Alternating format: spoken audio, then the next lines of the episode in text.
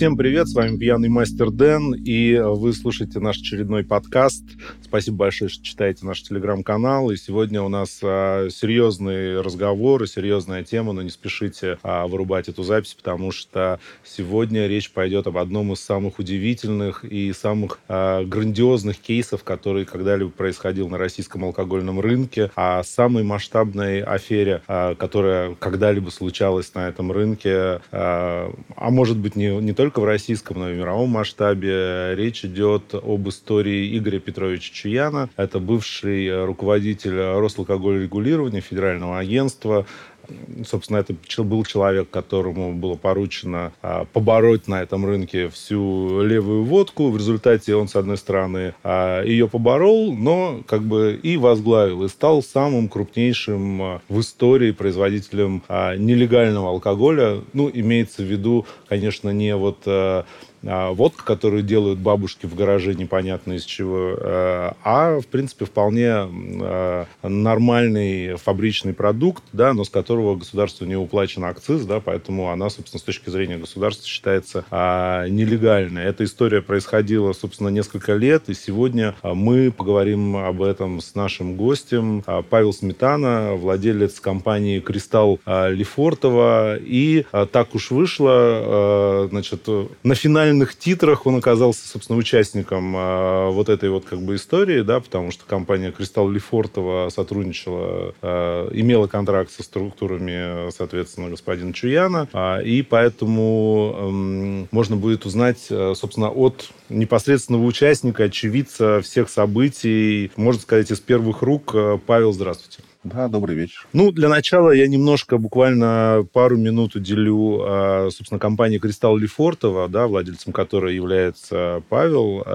«Кристалл-Лефортово» — компания, созданная в 99 году, то есть в этом году отмечает 20 лет. Поздравляю в некотором роде. И, собственно, долгие годы это была одна из крупнейших компаний на российском рынке и номер один на рынке Москвы. Если я где-то говорю что-то неправильно, вы меня поправляете. Хорошо. Эта компания, собственно, прославилась, ну, на своей заре тем, что она была практически официальным дистрибьютором продукции, которая выпускалась на знаменитом московском заводе «Кристалл», который находится, как многие знают, собственно, в районе Лефортово. И, собственно, как я сказал, компания долгие годы входила в топ-10 российского рынка по объему продаж, но потом случились некие события, о которых мы поговорим, из-за чего в компании наступил жесткий кризис, закрылись, были остановлены заводы, да, и, насколько я понимаю, компания уже банкрот. Да. Начнем с самого начала. Вы уже 20 лет на алкогольном рынке. Когда вы познакомились с Игорем Чуяном? Первые наши встречи произошли в конце 2004 года, когда он только появился в Роспиртпроме в статусе советника. В 2000-х годах Роспиртпром от имени государства распоряжался долями тех предприятий, где Росимуществу принадлежали доли или акции в предприятиях алкогольной отрасли, как производителей спирта, так и производителей алкогольной продукции. У «Кристалла» доля государства составляла 51%, и до момента продажи этой доли в 2009 году, если не ошибаюсь, представители Роспиртпрома имели большинство в совете директоров и могли принимать основные ключевые решения по его деятельности. Поскольку «Кристалл-Лефортово» в тех же 2000-х годах был миноритарным акционером завода «Кристалл» и его дистрибьютором, то нам в силу этого факта требовалось постоянное взаимодействие с теми представителями Роспиртпрома, кто отвечал за управление «Кристаллом». Игорь Петрович с 2015 года сначала советник, потом... 2005 года. Да. Сначала советник директора Роспиртпрома, потом заместитель директора Роспиртпрома, потом директор. После этого уже руководитель Росалкогольрегулирования. И наше с ним знакомство как раз состоялось на тему деятельности завода «Кристалл», всего, что с ним было связано, производства, дистрибьюции. Он долгое время был председателем совета директоров завода. Вот оттуда у нас знакомство и пошло.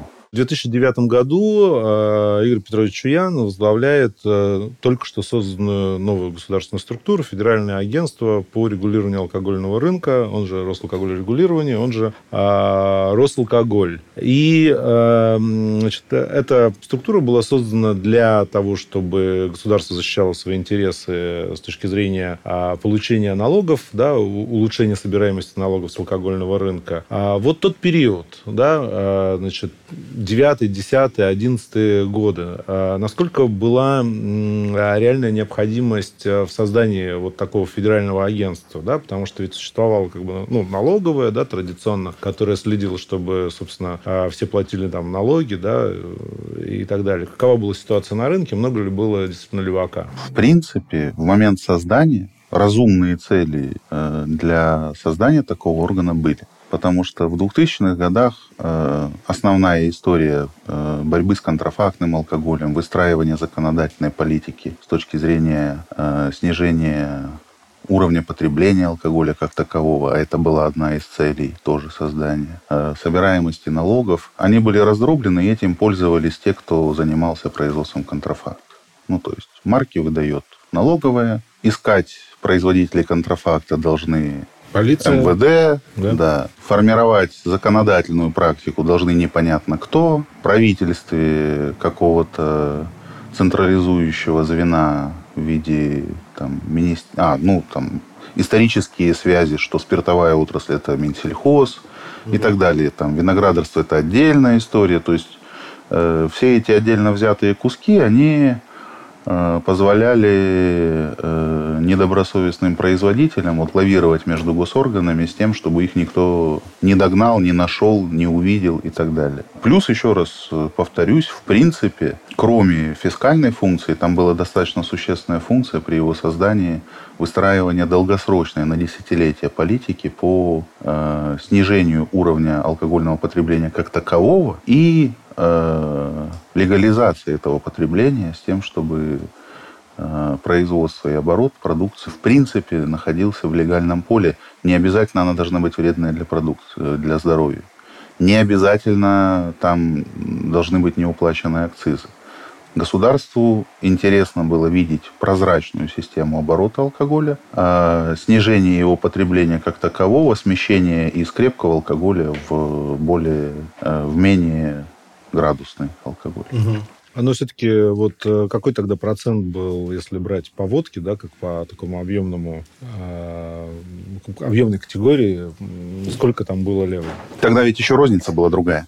Не было такого развития сетевой розницы. А в традиционной рознице процент торговли за пределами правового поля был очень высокий в те времена. То есть тут огромных сегментов рынка два. Когда обычный магазин торговал вообще непонятно чем, гаражным. И когда все любые магазины, в том числе и сетевые, торговали контрафактным продуктом, который совсем не попадал в поле зрения с точки зрения фискальных задач. И это разные истории. То есть гаражное производство – это цена... я сейчас ошибусь, в каком году это было, да? Но предположим, что в 2007 или 2006 году самая минимальная цена на продукцию завода «Кристалл» на полке магазина была, допустим, 100 рублей. Контрафактный алкоголь, продаваемый в масштабах страны, мог стоить 65 рублей на полке официально, в том числе в сетевом магазине. А алкоголь, продаваемый из-под прилавка в обычном магазине где-нибудь в деревне, мог стоить 40 рублей. То есть сегрегация ценовая этих сегментов была очень высокая. То есть потребитель в те времена понимал, что если ему что-то предлагают за 40 рублей, когда легальный продукт известных производителей стоит 90, он прекрасно понимал, что он покупает.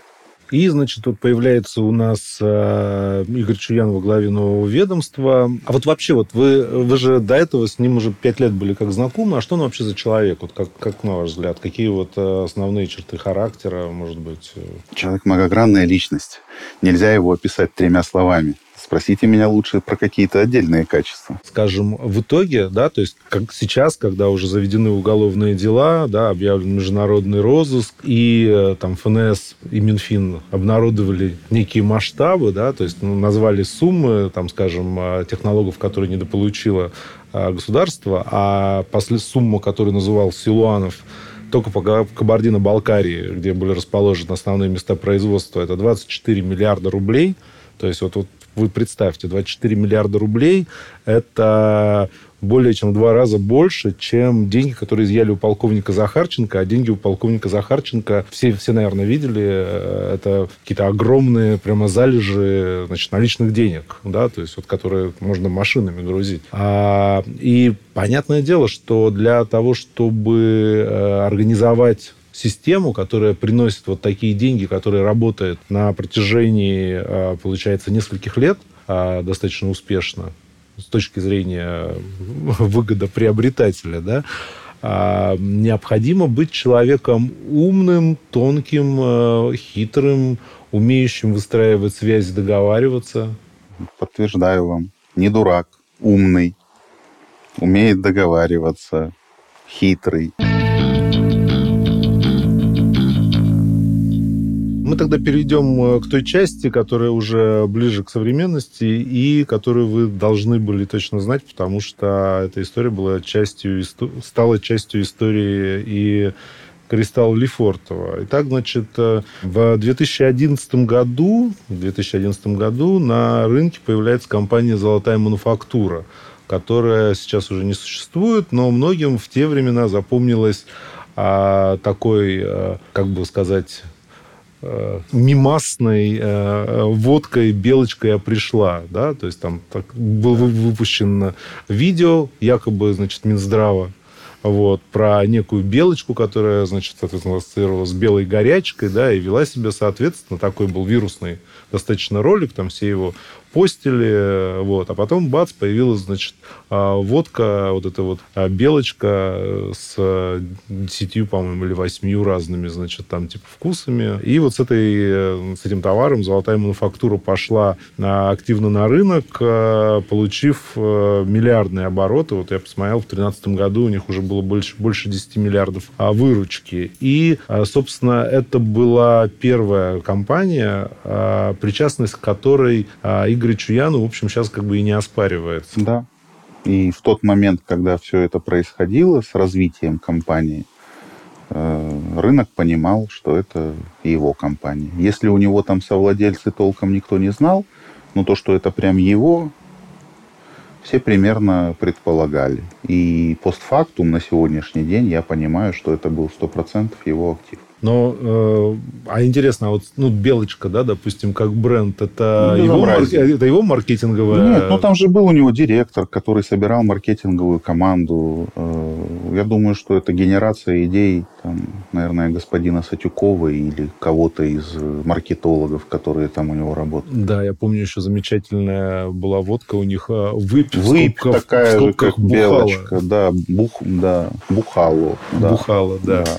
Отлично. Да. Это такой кич, такой на грани фола. И мы как компания всегда дистрибутировали не только свой портфель, но и брали в ассортимент еще чью-то продукцию, филиальную сеть свою. И вот продукцию «Золотой мануфактуры» я запрещал брать. То есть нам не нужен такой поставщик с такими водками. То есть это такая вот история была. Кому-то нравится, мне нет. Там основным фактором продвижения и развития была ценовая модель, дающая покупателям большую доходность в сравнении с нормальными игроками рынка. То есть люди что-то насхематозили с налогами, получили более дешевую себестоимость, и часть этой себестоимости отдали в рынок либо просто ценой, либо бюджетом. То есть если дистрибьютор типа «Русского алкоголя» или «Кристалл-Лефортово» дает региональному дистрибьютору бюджет, допустим, 5 или 10% от оборота на продвижение, то мануфактура давала легко 15 и 20, просто потому что было откуда дать. И тогда, соответственно, дистрибьютор заинтересован, чтобы вот это все дело продавалось, потому что он с каждой бутылки, грубо говоря, имеет там 20 рублей, не 12. Профит. Да. Обратные платежи, коррумпирование менеджеров, что работай с нами, получишь 5%, конверсии. То есть не трейд-маркетинг, это штука... Все вместе. И трейд-маркетинг тоже. Окей. А как вообще получается вот эта вот оптимизация себестоимости, я назову это вот так, да? За счет чего можно сделать водку для производства дешевле? В первой половине 2010-х годов, когда вот золотая мануфактура работала, грубо говоря, там, с 2011 по 2014 год, да, модель у них была очень простая. Убегание. Завод поработал несколько месяцев и убегает, пока его не догнали правоохранительные органы. Закрывается, сдает лицензию, акцизы НДС не уплачен с производства, а компания оптовая эти остатки потом продает сколько нужно, несколько месяцев, полгода, год. Угу. То есть они просто ротировали заводы, которые производили продукцию.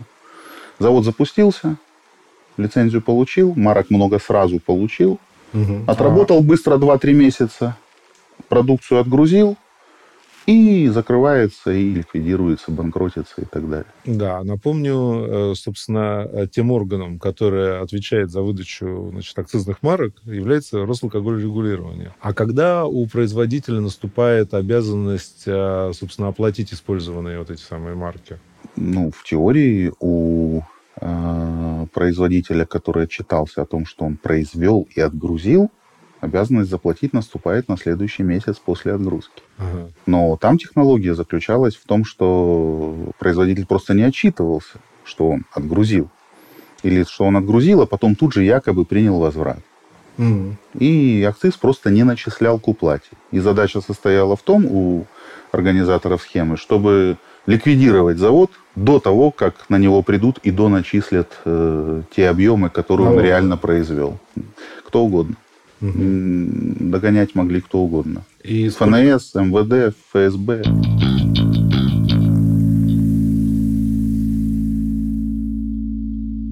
Переходим к самому интересному. Значит, в 2013 году, значит, точнее, в 2014 году золотая мануфактура как-то, значит, схлопывается, и на ее месте практически появляется компания «Статус Групп», которая, с одной стороны, ну, юридически по бумагам никакого отношения к статус-группу не имеет, как бы, да, но, с другой стороны, там тот же портфель брендов, тот же менеджмент и чуть ли не те же, значит, имейл-адреса и телефоны, которые, значит, были от золотой мануфактуры.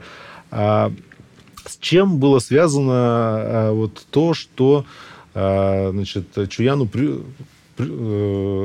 стал просто менять юрлицо, да, переназывать компанию, перепридумывать? Опять же, я это вижу ретроспективно. Ну, из истории, когда я погрузился в жизнь статус-групп. Да. Да. Я так понимаю, что на 2014 год проблем было у золотой мануфактуры 2. Первое – это то, что у них накапливались налоговые риски. И можем поднять даты, но мне кажется, как раз во втором полугодии 2014 года Сатюкова ввели в уголовное дело. Угу. И в любом случае Чуяну надо было менять руководителей там. И, наверное, там была какая-то оценка рисков, что если оставлять юрлицо под названием «Золотая мануфактура», то к нему прилетит и вот это, и вот это, и еще вот это, и с этим никак не разберешься. А вторая история в том, что она на тот момент уже была глухоубыточная, и накопленный убыток там был большой, а поскольку кредитовал «Золотую мануфактуру», как водится, исключительно УФК Банк, то была проблема для УФК банка, что они не могут больше держать такого заемщика, у которого плохое финансовое положение с кредитным портфелем. Соответственно, была запущена операция по переносу кредитной нагрузки золотой мануфактуры на новые операционные лица. И сделали название «Статус Групп», и товарищ Чуян привел в конце 2014 года новых руководителей туда. Чем схема статуса отличалась от той схемы, которую использовала золотая мануфактура? Потому что изменилось не только название, но и изменилась стратегия развития.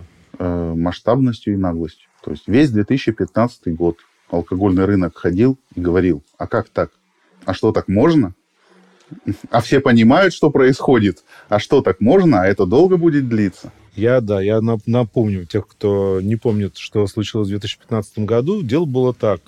Обычно каждый год где-то в декабре месяце, значит, Росалкогольрегулирование выпускает приказ о минимальной розничной цене на алкоголь, ну, не только розничной, но в том числе и розничной цене на алкогольные напитки. Значит, обычно это бывает два вида. Либо они формально повышают на уровень инфляции, да, там, скажем, плюс 4%. Ну, или на ставку акциза повышающуюся. Да, либо на ставку акциза, вот, либо же, если есть какая-то такая политическая, значит, задача, ну, повышают как бы на какой-то значимый, ощутимый, существенный уровень. И, собственно, все ожидали примерно такого, что либо так, либо вот так, ну, как-то примерно правила игры сохранятся.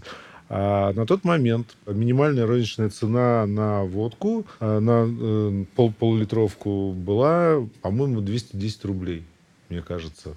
Или 205 рублей, как-то так. 205, по-моему. Да. И, в общем, все ждали, что ну, будет сейчас 205, а будет... Будет 215. А будет 210, 212, что-нибудь такое.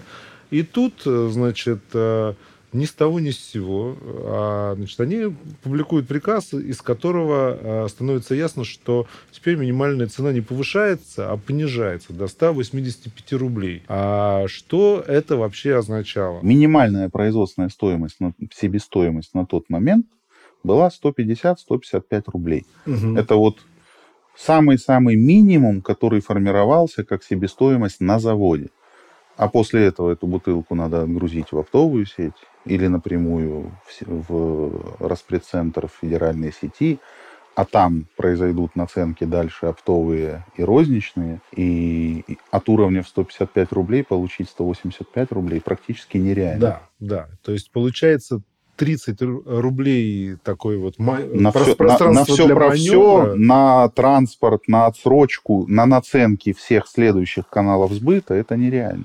И, то есть, они устанавливают цену, по которой невозможно продать водку, которую легально произведена. Ну, только акцион. Весь рынок. Только в акции. Да, только какие-то ценовые акции, да, которые, собственно, не имеют прямого отношения к бизнесу, как занятию для извлечения прибыли из того, что ты делаешь. Все схватились как бы за голову, сказали, что это лишено смысла, это полный абсурд, да, но спустя месяц-другой все увидели на полках, что вся нижняя полка, где продается традиционно самая дешевая продукция, она заполнена водкой по 185 рублей под названием «Добрый медведь», «Калина красная», «Старая марка», и еще несколько у них было хитов. Вот. И все, значит, эти водки объединяло то, что они находились в портфеле никому неизвестной компании «Статус Групп», которая объявила себя официальным партнером Роспиртпрома. И, безусловно, когда стоит водка за 185 рублей, и конкурент стоит за 230 рублей, для людей, основных потребителей дешевой водки, для которых, собственно, важна прежде всего цена, а не красота и звучность бренда, да, конечно, они все возьмут за 185. И компания «Статус Групп», которая занялась продажей, значит, вот этой вот самой дешевой водки, она получила какие-то безумные миллиардные обороты. Так все было. Да. Проект у них стартовал в январе 2015 года. По заверениям товарища Чуяна был рассчитан на 1 год или до достижения определенного объема. Почему он об этом рассказывал в начале года? Потому что он при этом... А как, при каких обстоятельствах он вообще об этом рассказывал и кому? А он рассказывал это частными переговорами с операторами рынка. Например, со мной это выглядело так. В феврале 2015 года у меня на тот момент было 2 завода. Оба завода получают отказы в марках. Причем, ну, мы как участники рынка всегда понимаем, когда он обоснованный. Ну, то есть бывают обоснованные отказы в выдаче, когда ошиблись в расчетах, еще что-то не так сделали. А бывают отказы, потому что отказы. Соответственно, там, местный региональный РАР говорит, это не к нам, это из Москвы. Это в переводе на русский язык значит, что надо пойти спросить, что человек хочет. Соответственно, там, в конце февраля у него там был помощник, с которым можно было контактировать вот, на уровне там, а что там, как? Угу. Ну, а что там, как? Это только с ним. Он, типа, ждет. Приходите. А что такое? А вот вы работаете в зоне до 200 рублей на полке. Мы видим вашу продукцию на полках там и еще вот там. в зоне до 200 рублей. А в 2015 году так делать нельзя. А почему? А у нас государственный проект на 2015 год. У нас задача в течение года Роспиртпромовскими торговыми марками занять определенную долю рынка. А вам надо из этой зоны уйти и в ней не присутствовать, чтобы в этой зоне была продукция, причем он слово «статус групп» не произносил, была продукция только Роспиртпрома.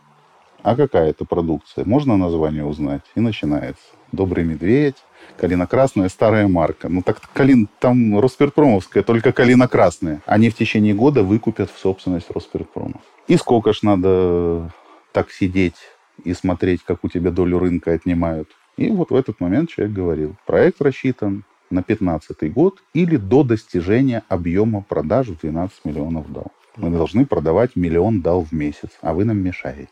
1 миллион дал это... 20 миллионов бутылок. 10 миллионов литров, да, 20 миллионов бутылок. 0,5. То есть, получает 12 миллионов дал, ты, безусловно, сразу номер один. А они их в итоге и сделали за 2015 год.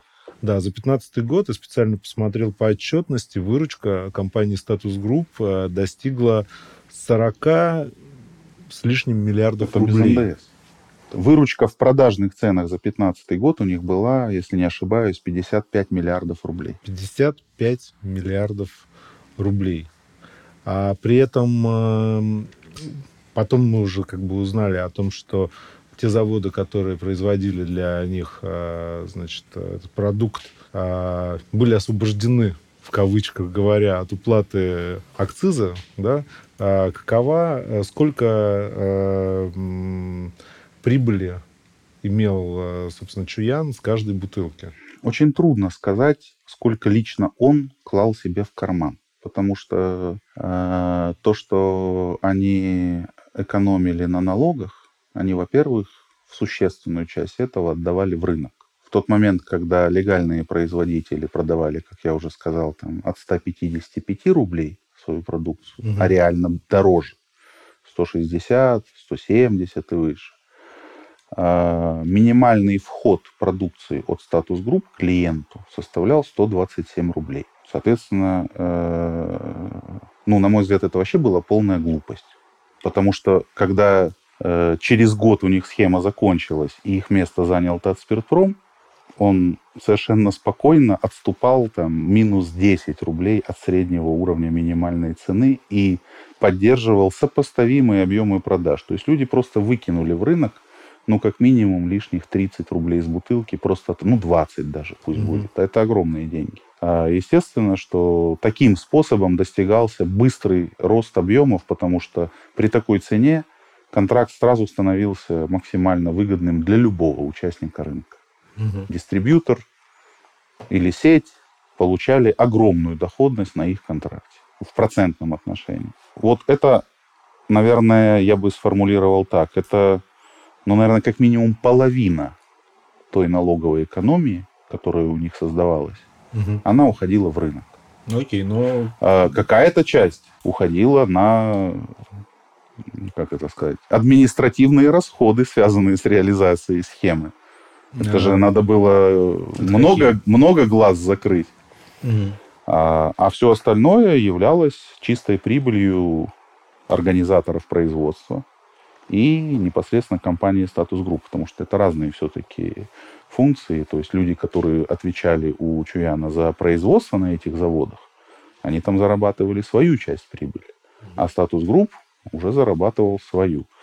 По их разрозненному управленческому учету мы видим, что они отчитывались, во всяком случае, о том, что у них чистая прибыль за 2015 год по небухгалтерским данным составляла около 5 миллиардов рублей. То есть... Что в эту цифру не попало, что было там списано на разнообразные расходы, а пошло в карман, да кто же их знает. Получается 10%, да, норма рентабельности. Это для водки очень много. Очень. Вот, скажем, белая компания, которая все заплатила... Вы знаете, в 2010-х годах у нас в водочной отрасли практически нет компаний, которые прямо сейчас зарабатывают серьезные деньги. все работают в районе 1-2% рентабельности. А это очень опасная конструкция. То есть ты в любой момент уйдешь в убыток и в тяжелое состояние. Те заводы, которые были вовлечены в эту схему как производители, они понимали свои риски и что именно их сделают крайними, если... Ничего вам не могу сказать. Ну, я понимаю, что, собственно, вы в этом непосредственно не участвуете. Скорее всего, когда все это начиналось, предположение было аналогичное истории золотой мануфактуры. У нас есть год, мы должны отработать, а потом тихо закрыться и убежать. И, в принципе, если бы людей жадность не сгубила, у них бы, наверное, могло и получиться. Если бы они прекратили схему, допустим, по достижению 12 миллионов дал, как они изначально собирались, то, может быть, не было бы громких вот этих событий потом в феврале 2016 года. Да. А их жадность сгубила. Они уже в ноябре 2015 года объявляли в рынок, что мы и в 2016 будем продолжать. Но проблемы начались, я помню, в сентябре 2015 года, когда налоговая, ФСБ и так далее... Это пришли... февраль 2016 года. Я специально смотрел и видел, что, собственно, писали о том, что приходили на заводы кабардинские еще в сентябре. Нет? Остановка схемы февраль 2016 года с громкими заходами на заводы и прочими делами. Но кто-то же должен был скомандовать. То есть должна была быть там воля руководителей. Наверное. То есть, видимо, доложили. Но, кстати, про начальство, да, там, если говорить про начальников Игоря Петровича Чуяна, то у него были разные периоды, да, то есть когда менялись курирующие вице-премьеры. Вот, допустим, когда его начальником был Аркадий Дворкович, я помню, как газета «Коммерсант» несколько раз отправляла Игоря Петровича в отставку, говорили, что все решено, замена найдена, он не удержится, Дворкович его, значит, терпеть не может. Вот, но он был непотопляем, в отличие от многих других чиновников такого уровня.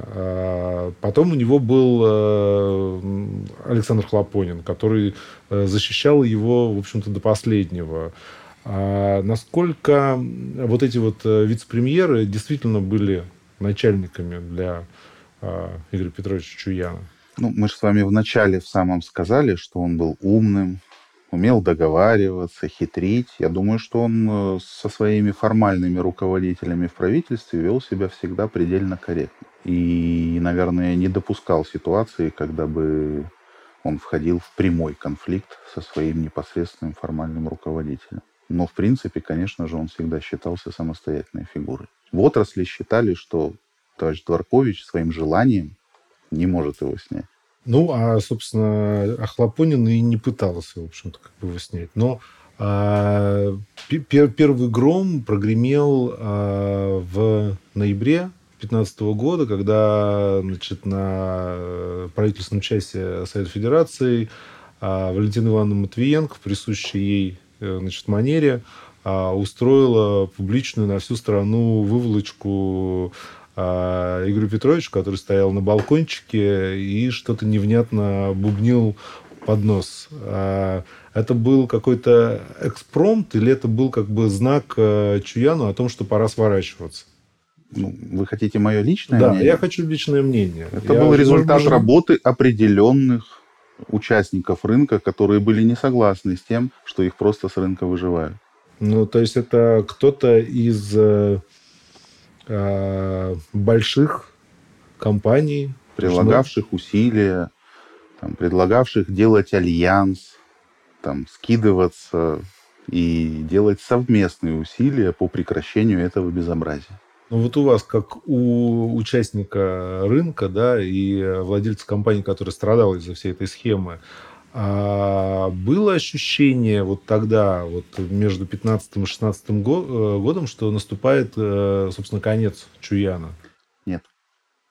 То есть... Нет. Мы, взяв на себя в марте 2015 года обязательство, что мы живем в некой парадигме, когда нам коммерческую деятельность частично ограничивают, мы с нетерпением ждали конца 2015 года. И в тот момент, когда в ноябре 2015 пошла информация, что люди на 16-й собираются продолжать, я прям писал там, 2-3-страничные бумажки, передавал Игорю Петровичу, что мы на 16-й год никаких обязательств поддерживать не будем. И, в принципе, у нас негативные последствия от этого мероприятия вот такие, такие и такие.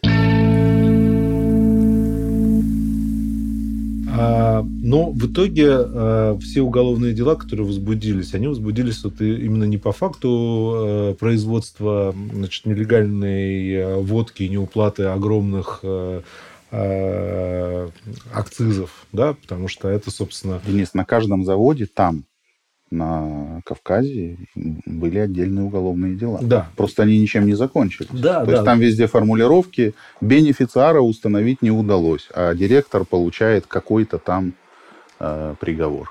Да, и там на Кавказе прошли, собственно, аресты, суды, да, какие-то... Ну, исключительно в отношении номинальных лиц. Вот, а вся, значит, карусель завертелась вокруг проблем УФК банка. Вот УФК банк, собственно, какова была его роль в схеме и структуре бизнеса Игоря Чуяна?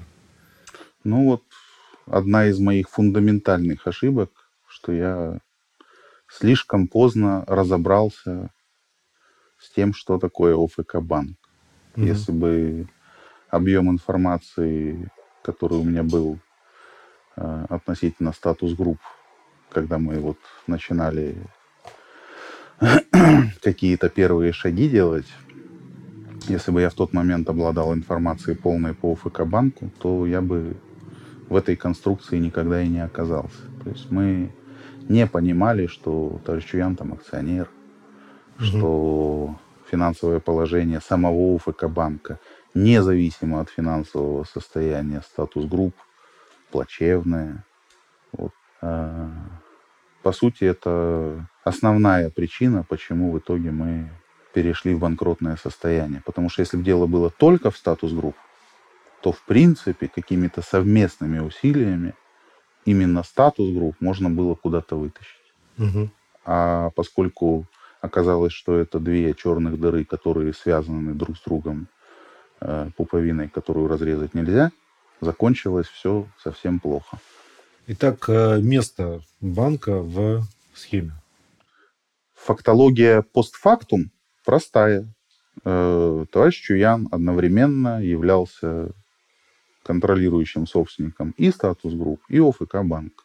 Из ресурсов ОФК банка финансировал деятельность статус групп независимо от того, какая она. Убыточная, прибыльная, есть ли там активы, обеспечивающие эту кредитную задолженность или нет. И чем это было, собственно, чревато? Чревато тем, что в итоге схлопнулись обе черных дыры. Статус групп как дыра размером, ну, допустим, там, 5 миллиардов рублей. И ОФК банк дыра с размером 20 миллиардов рублей. 25% ОФК банка принадлежало Николаю Егорову. Ну, и принадлежит. И принадлежит. До тех пор, пока не закончена процедура банкротства, все собственники предприятия остаются его собственниками. Значит, Егоров... это основатель и совладелец юридической конторы Егоров Афанасьев Пугинские партнеры. Так, по-моему, она... Наоборот, Егоров Пугинские Афанасьев и партнеры. Это одна из крупнейших юридических фирм, которая обслуживает, значит, интересы, ну, в числе клиентов крупнейшие российские сырьевые компании, там, такие как «Газпром», «Роснефть» наверняка, я уж там не смотрел, но, по-моему, как бы все, весь топ-список, так сказать, Forbes и, значит, крупнейших компаний по версии РБК там. Вот, собственно, Николай Егоров является выпускником юридического факультета Санкт-Петербургского госуниверситета и однокурсником Владимира Путина. И многие связывают его успехи, значит, в получении таких хороших контрактов, собственно, с этим фактом. Но мы сейчас о другом. Вот ему принадлежит 25%. А остальная доля, да, 3/4, соответственно, с номиналами Чуяна. Да? И Гордеев. И Гордеев. То есть после того, как из-за вот этих алкогольных афер, да, УФК Банк, значит, стал, по сути дела, де-факто банкротом, а можно ли считать Егорова жертвой пострадавшей стороной? То есть человеком, который вот был акционером, да, не занимался операционным управлением, не занимался выделением денег под сомнительные, значит, там, операции, а потом очнулся, бац, а его банк должен какие-то фантастические суммы, кратно превышающие активы, да, и все. Ну, пунктов тут несколько. Господин Егоров никакого отношения к алкогольному бизнесу не имел. Он, образно говоря, терминологией вашего канала, пустил козла в огород. Угу. То есть он изначально был почти единоличным собственником этого банка и продавал акции свои и Егорову, и Чуяну, и Гордееву. Соответственно... А он знал, что продает Чуян, потому что там номиналы были? Ну, я не сомневаюсь, конечно. Соответственно, в периоде по начало 2016 года его функция в банке, конечно, абсолютно спокойная и легальная. То есть он титульный акционер, официально записан в акционеры, председатель совета директоров, держит в банке свои личные деньги. То есть никаких вещей, про которые можно было сказать бы что-то в негативной коннотации, нет. Проблемы принесли эти двое ребят, которых он туда пустил в банк. И проблемы зафиксировались у них. А я-то об этом не знал. Весной 2016 года. Они состояли из двух вещей. В результате остановки всей схемы акцизной ФНС по тем гарантиям, которые еще не вышли по срокам, а там же как раз вот технология была в том, чтобы... срок действия гарантии банковской 7 месяцев. Всего? Да, 7-8 месяцев. За этот срок предприятие должно произвести продукцию, отгрузить, уплатить акциз. И если этого не произошло, то можно предъявить требования к банку. А если не предъявил за 7 месяцев? А если она уже истекла по сроку, то к банку уже предъявить нельзя. Соответственно, вот сколько налоговая успела предъявить УФК банку, потому что тем заводам, которые были расположены на Кавказе, гарантии обеспечивал в первую очередь УФК банк. Там был ряд пострадавших и коммерческих банков, но там 80% ресурсной базы по банковским гарантиям предоставлял УФК банк. И на те гарантии, которые еще по срокам не вышли, ФНС выставила требования банку на 7,5 миллиардов. И в этот же период в банк вышла комплексная проверка Банка России с первыми доначислениями резервов по кредитам алкогольной группы. Вот в момент вот этих двух проблем, по моему мнению, им надо было садиться и разбираться, что делать с банком. Вот в этот момент у них наступали первые признаки финансовой несостоятельности самого банка. То есть единомоментно выплатить 7,5 миллиардов по налоговой и зарезервировать там сумму кредитов по компаниям «Статус Групп», наверное, ставило банк на грань несостоятельности. Но они этого не сделали. Они все друг от друга все скрывали. Чуян от Егорова? Все. Нет, ну, такая вещь, как предъявление требований, это факт, который не скроешь. Они все там, как я понимаю, занимались урегулированием этого процесса. Все акционеры банка. А то, что там делал втихую Гордеев... Гордеев — это руководитель банка, да, или... соакционер и президент, председатель правления банка, операционный руководитель банка. То, что там делал Гордеев в банке с точки зрения соблюдения нормативов, капитала, резервов и так далее, он это делал в одно лицо, не докладывая своим партнерам по банку, что он там творит. Соответственно, если бы все три акционера были адекватными бизнесменами, то они бы вот в тот момент сели, вскрыли для себя масштаб проблем и должны были дальше решать, что делать. А проблема вообще, она имела решение, ну, при таком подходе? Ну, как? Я бы сказал так, когда все в итоге закончилось плохо, а это был декабрь 2017 года, масштаб проблем просто стал больше. Потому что финансовая несостоятельность, она при несвоевременном реагировании, она приводит только к одному. К разрастанию масштаба проблемы, к росту обязательств. Поэтому вот эта точка, когда им надо было реагировать оперативно, привлекать какие-то ресурсы, искать там помощи и так далее. Но в открытом режиме. Да. А они там каждый, как лебедь, рак и щука, кто за что. Товарищ Чуян за то, чтобы все сохранить, всем наобещать с три короба, чтобы все работало дальше и ничего не рухнуло в целом. Товарищ Гордеев за банк, чтобы у него там по банку не наступила ответственность. А товарищ Егоров за свои личные деньги, которые у него в банке лежали. И, собственно, под вот этот вот...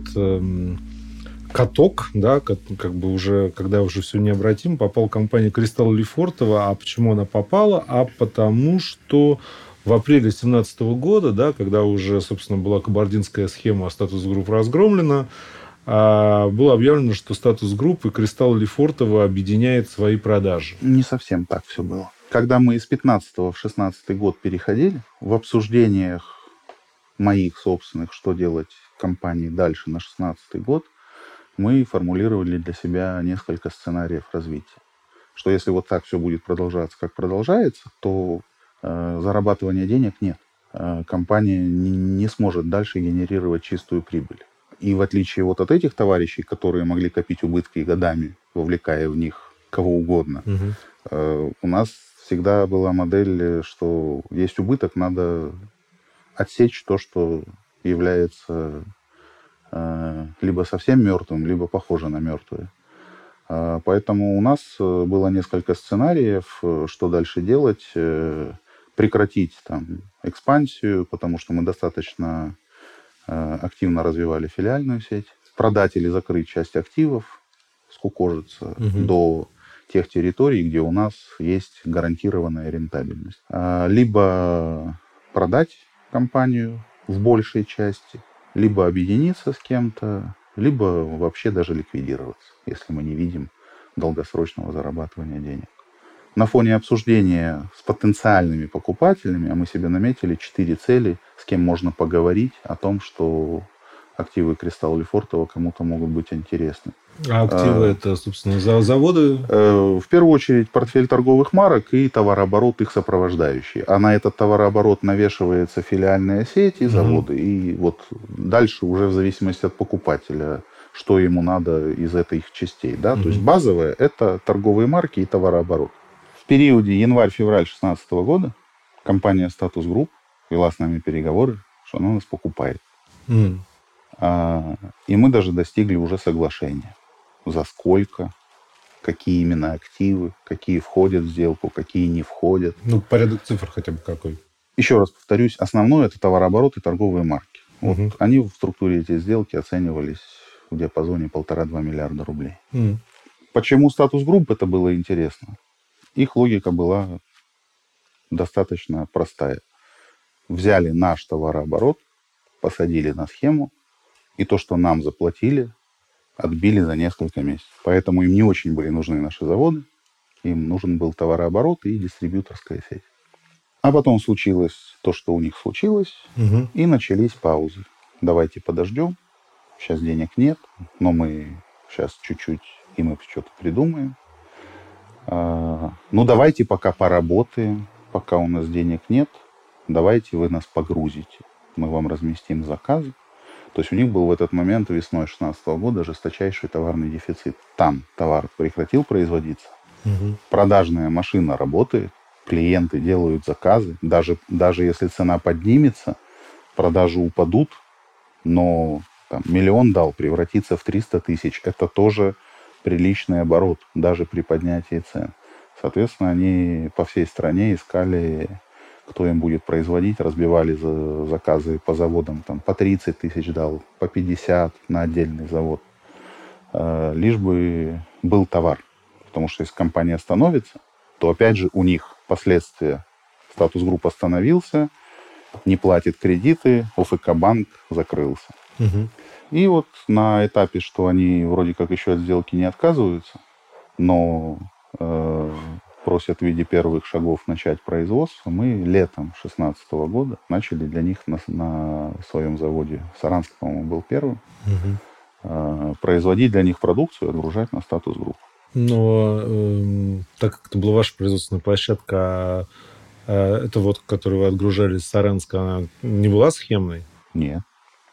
В 2016 году они пошли производиться по всей России, просто лишь бы производиться. Ну, то есть, я же объясняю, на схеме продавали миллион дал, поднимут ценник, но продолжат продавать хоть сколько-то. Ну, и потом у них же была в портфеле не только прям дешевая водка. Да. У них же были и среднеценовые марки, и премиальные. Соответственно... Калинка. Не только Калинка. У них, им же достался осколок портфеля ВДК в итоге. Да, в виде Путинки, Столичной, дров, Русского бриллианта, еще чего-то. Ну, то есть там вот портфель вверх от Доброго медведя был достаточно приличный. И основная проблема была именно в том, что кто будет грузить в отсрочку. И это только какие-то личные отношения. Та деятельность, которой занимался статус групп, она с точки зрения Уголовного кодекса, да, там является, в общем, преступной. Да? То есть тут как бы тебе и коррупция, использование служебного положения в личных целях, значит, уход от уплаты налогов и вообще целый букет, так сказать, заболеваний, да, профессиональных. Да. Вы как человек, не вчера пришедший на рынок, опытный, вы не могли как бы не осознавать, как бы, что вашим деловым партнером становится как бы преступник. Вот точки... А я и не скрываясь формулирую: ошибся. То есть бывают ошибки в жизни. Ошибся. И получил за это расплату. И в итоге, то есть в декабре 2017 года все рухнуло. Правильно? И оказалось, что долги статус-группы, а это долги Кристалл-Лефортово. Не совсем так. И оказалось, что в статус-групп у Кристалл-Лефортово пропадает там, грубо 10 миллиардов рублей. А каким образом вот эти 10 миллиардов рублей ваших там пропало? Мы успели за год с небольшим просадить в эту историю больше, чем могли себе позволить. На что эти деньги были потрачены? На отгрузку товара в адрес статус-групп без оплаты. Вот это основной поток. То есть вы им отгрузили на 10 миллиардов? Это не совсем верная формулировка. То есть основная часть формирования задолженности, которая пропала, это товарный поток. То есть мы отгружаем на статус групп и в итоге не получили в оплату денег. А комплекс взаимоотношений там был очень большой, разнообразный. Но вот смотрите, да, декабрь, появляется сообщение о банкротстве статус групп. Оно... Это было неожиданно? Это было как гром среди ясного неба? Нет. Чуян же должен был позвонить и сказать: Павел, мы, у нас дела плохи, мы банкротимся. Все было не совсем так. До лета 2017 года мы занимались взаимоотношениями строго со статус-групп. С июля 2017 года мы уже вникали, а куда же пропадают деньги и ресурсы внутрь УФК банка из статус-групп. И окончание процесса – это 28 ноября 2017 года вскрылась реальная картина финансового состояния УФК банка. Про финансовое состояние статус-групп мне все было понятно в первом полугодии 2017 года. И масштаб этих проблем, он в некой там последовательности предположений, он был решаем. Просто все, что мы делали туда, оно все просыпалось в УФК банк, в котором проблем было намного больше.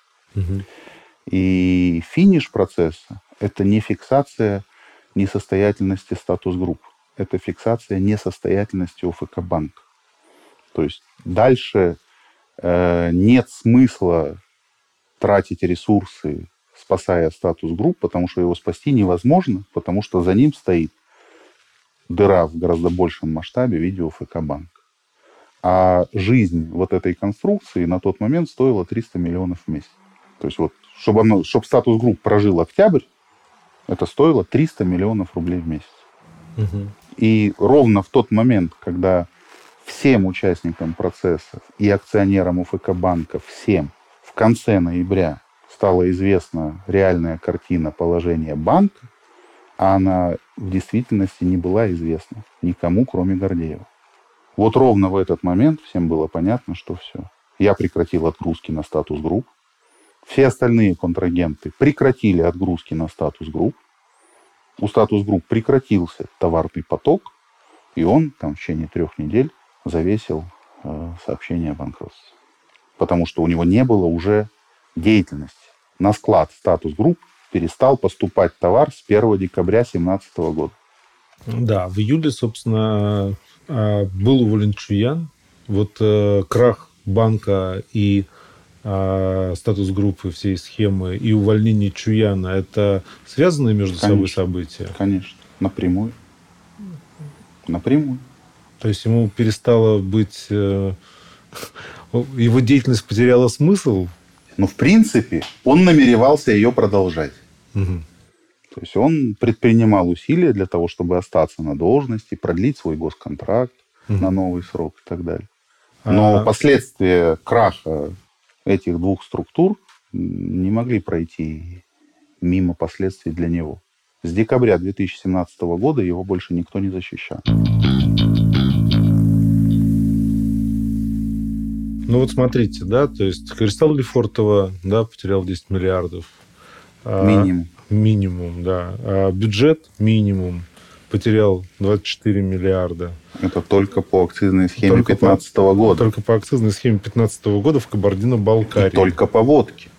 Еще же есть история всех 2010-х годов, что у этих товарищей есть тема с портвейнами, которая огромная с точки зрения как зарабатывания денег, так и налоговых потерь. То есть ВДК, а потом статус групп, имела монопольную практически возможность продавать данную категорию товара и производить ее. Вот это все. Ну, дешевым сегменте. Чуян лично занимался тем, чтобы останавливать производства, которые конкурируют с портвейнами статус групп. А портвейный статус групп это у нас что? Кавказ? 3 семерки. То есть 3 топора вот как бы. 3 семерки и теперь 3 топора. Угу. А это еще отдельный кейс. Ну вот, смотрите, минимум 10 миллиардов у вас, минимум 24 миллиарда по акцизной схеме. Сколько там дыра? Одного года. Да, 1 года. Сколько там дыра в банке образовалась из-за того, что они выдавали кредиты необеспеченные? Больше 20 миллиардов. Нет, если мы говорим только про чуяновскую историю, то там дыра около 16 миллиардов. 16 миллиардов. Кредиты статус группы, кредиты Юнайтед Дистрибьюторс. Получается, вот по самым скромным оценкам, куда мы включили еще и не все, да, вот так вот сразу. Но вот как вы думаете, он является долларовым миллиардером? Нет. Такое условно консолидированное мнение тех, кто хоть как-то там может делать предположение, что, наверное, человек уехал с финансовым запасом где-то в 200-300 миллионов долларов. А вот после декабря 2017 года, вот вы сказали, что вот на протяжении 2017-2016 года достаточно часто общались, да, достаточно плотно. А когда вот это все начало рушиться, да, и такой включился принцип домино. Он подтверждал всем, что он всем должен. Должен мне, должен Егорову, должен закрыть мировое соглашение с ФНС, что это все его личная ответственность. И, то есть, ну, как он говорил... Но ничего не делал. Он говорил, что, да, долги я как бы признаю, беру на себя, там, скажем, в течение полугода... Будем отрабатывать. А для этого мне надо находиться на должности. Угу. А это неприемлемая конструкция. Обещание в будущее. Достань из кармана и отдай. Но вот общение было вот... Ну, не эмоциональное, а деловое, да, вот у вас? Эмоциональное было в апреле. Эмоционально это как? Ну, когда мы уже совсем послали друг друга далеко. А, допустим, ну, мы не знаем, где сейчас находится Игорь Чуян. Допустим, едете вы на какой-нибудь прекрасный, допустим, Карибский остров. Mm-hmm. Заходите там в бар, а там сидит Игорь Петрович. Mm-hmm. Что вы ему скажете? Ну, сложно делать заявление о намерениях. В принципе, я пацифист. Но злобных мыслей много.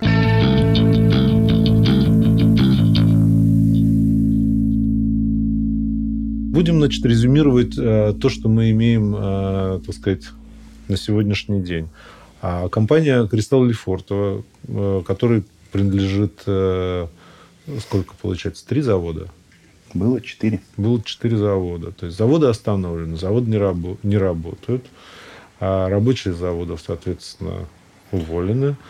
Один завод мы пытаемся сохранить и передать в руки новому акционеру. Это Иткульский завод на Алтае. В итоге вот процедуры, значит, они когда-либо завершатся, да, и алкогольного бизнеса, получается, у вас не останется. Какие-то части алкогольного бизнеса «Кристалл-Лефортово» найдут новых собственников. Угу. То есть будет новый собственник у Иткульского спиртзавода на Алтае. Будут новые собственники у торговых марок «Кристалл-Лефортово». Будут новые собственники еще у каких-то отдельных осколков того, что раньше было холдингом. Ну, какие сроки и когда, не знаю. У меня никаких планов по работе в алкогольной отрасли нет. Я из нее давно хотел выйти. Угу. Только красиво. А получилось, как получилось. Творческие планы? Бессмысленно загадывать. Надо закончить все, что сейчас происходит в виде процедур непозитивных. Банкротных, судебных, уголовных и прочих. Военных действий с разнообразными товарищами. Да, вот, собственно, такая поразительная история, которая на самом деле, конечно, она касается алкогольного рынка, но если...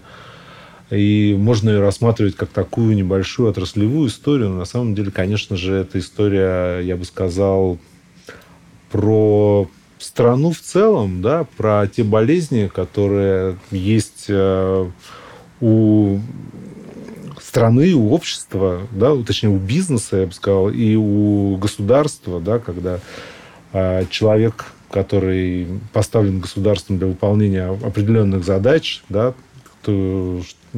который должен был приносить государству прибыль, да, в итоге пользуется положением, становится крупнейшим преступником в той сфере, да, которой он занимается. Но времена меняются, и, может быть, когда-то все будет устроено совсем не так. Большое спасибо, Павел. Я думаю, что мы здорово, интересно побеседовали. Спасибо. Вам удачи в бизнесе, который... не будет уже связан с алкоголем, но, тем не менее, подписывайтесь на наш телеграм-канал. Время от времени будет читать, вспоминать, как оно было и какие штуки там происходят. Но на полке магазинов водочный уже перестал смотреть. У всех же участников алкогольного рынка есть болезнь. Обязательно подойти к полке и посмотреть. Да-да-да, сам так делаю. Все. Ну, большое спасибо. Спасибо всем, что были с нами. Это подкаст «Пьяного мастера». Меня зовут Дэн. Пока.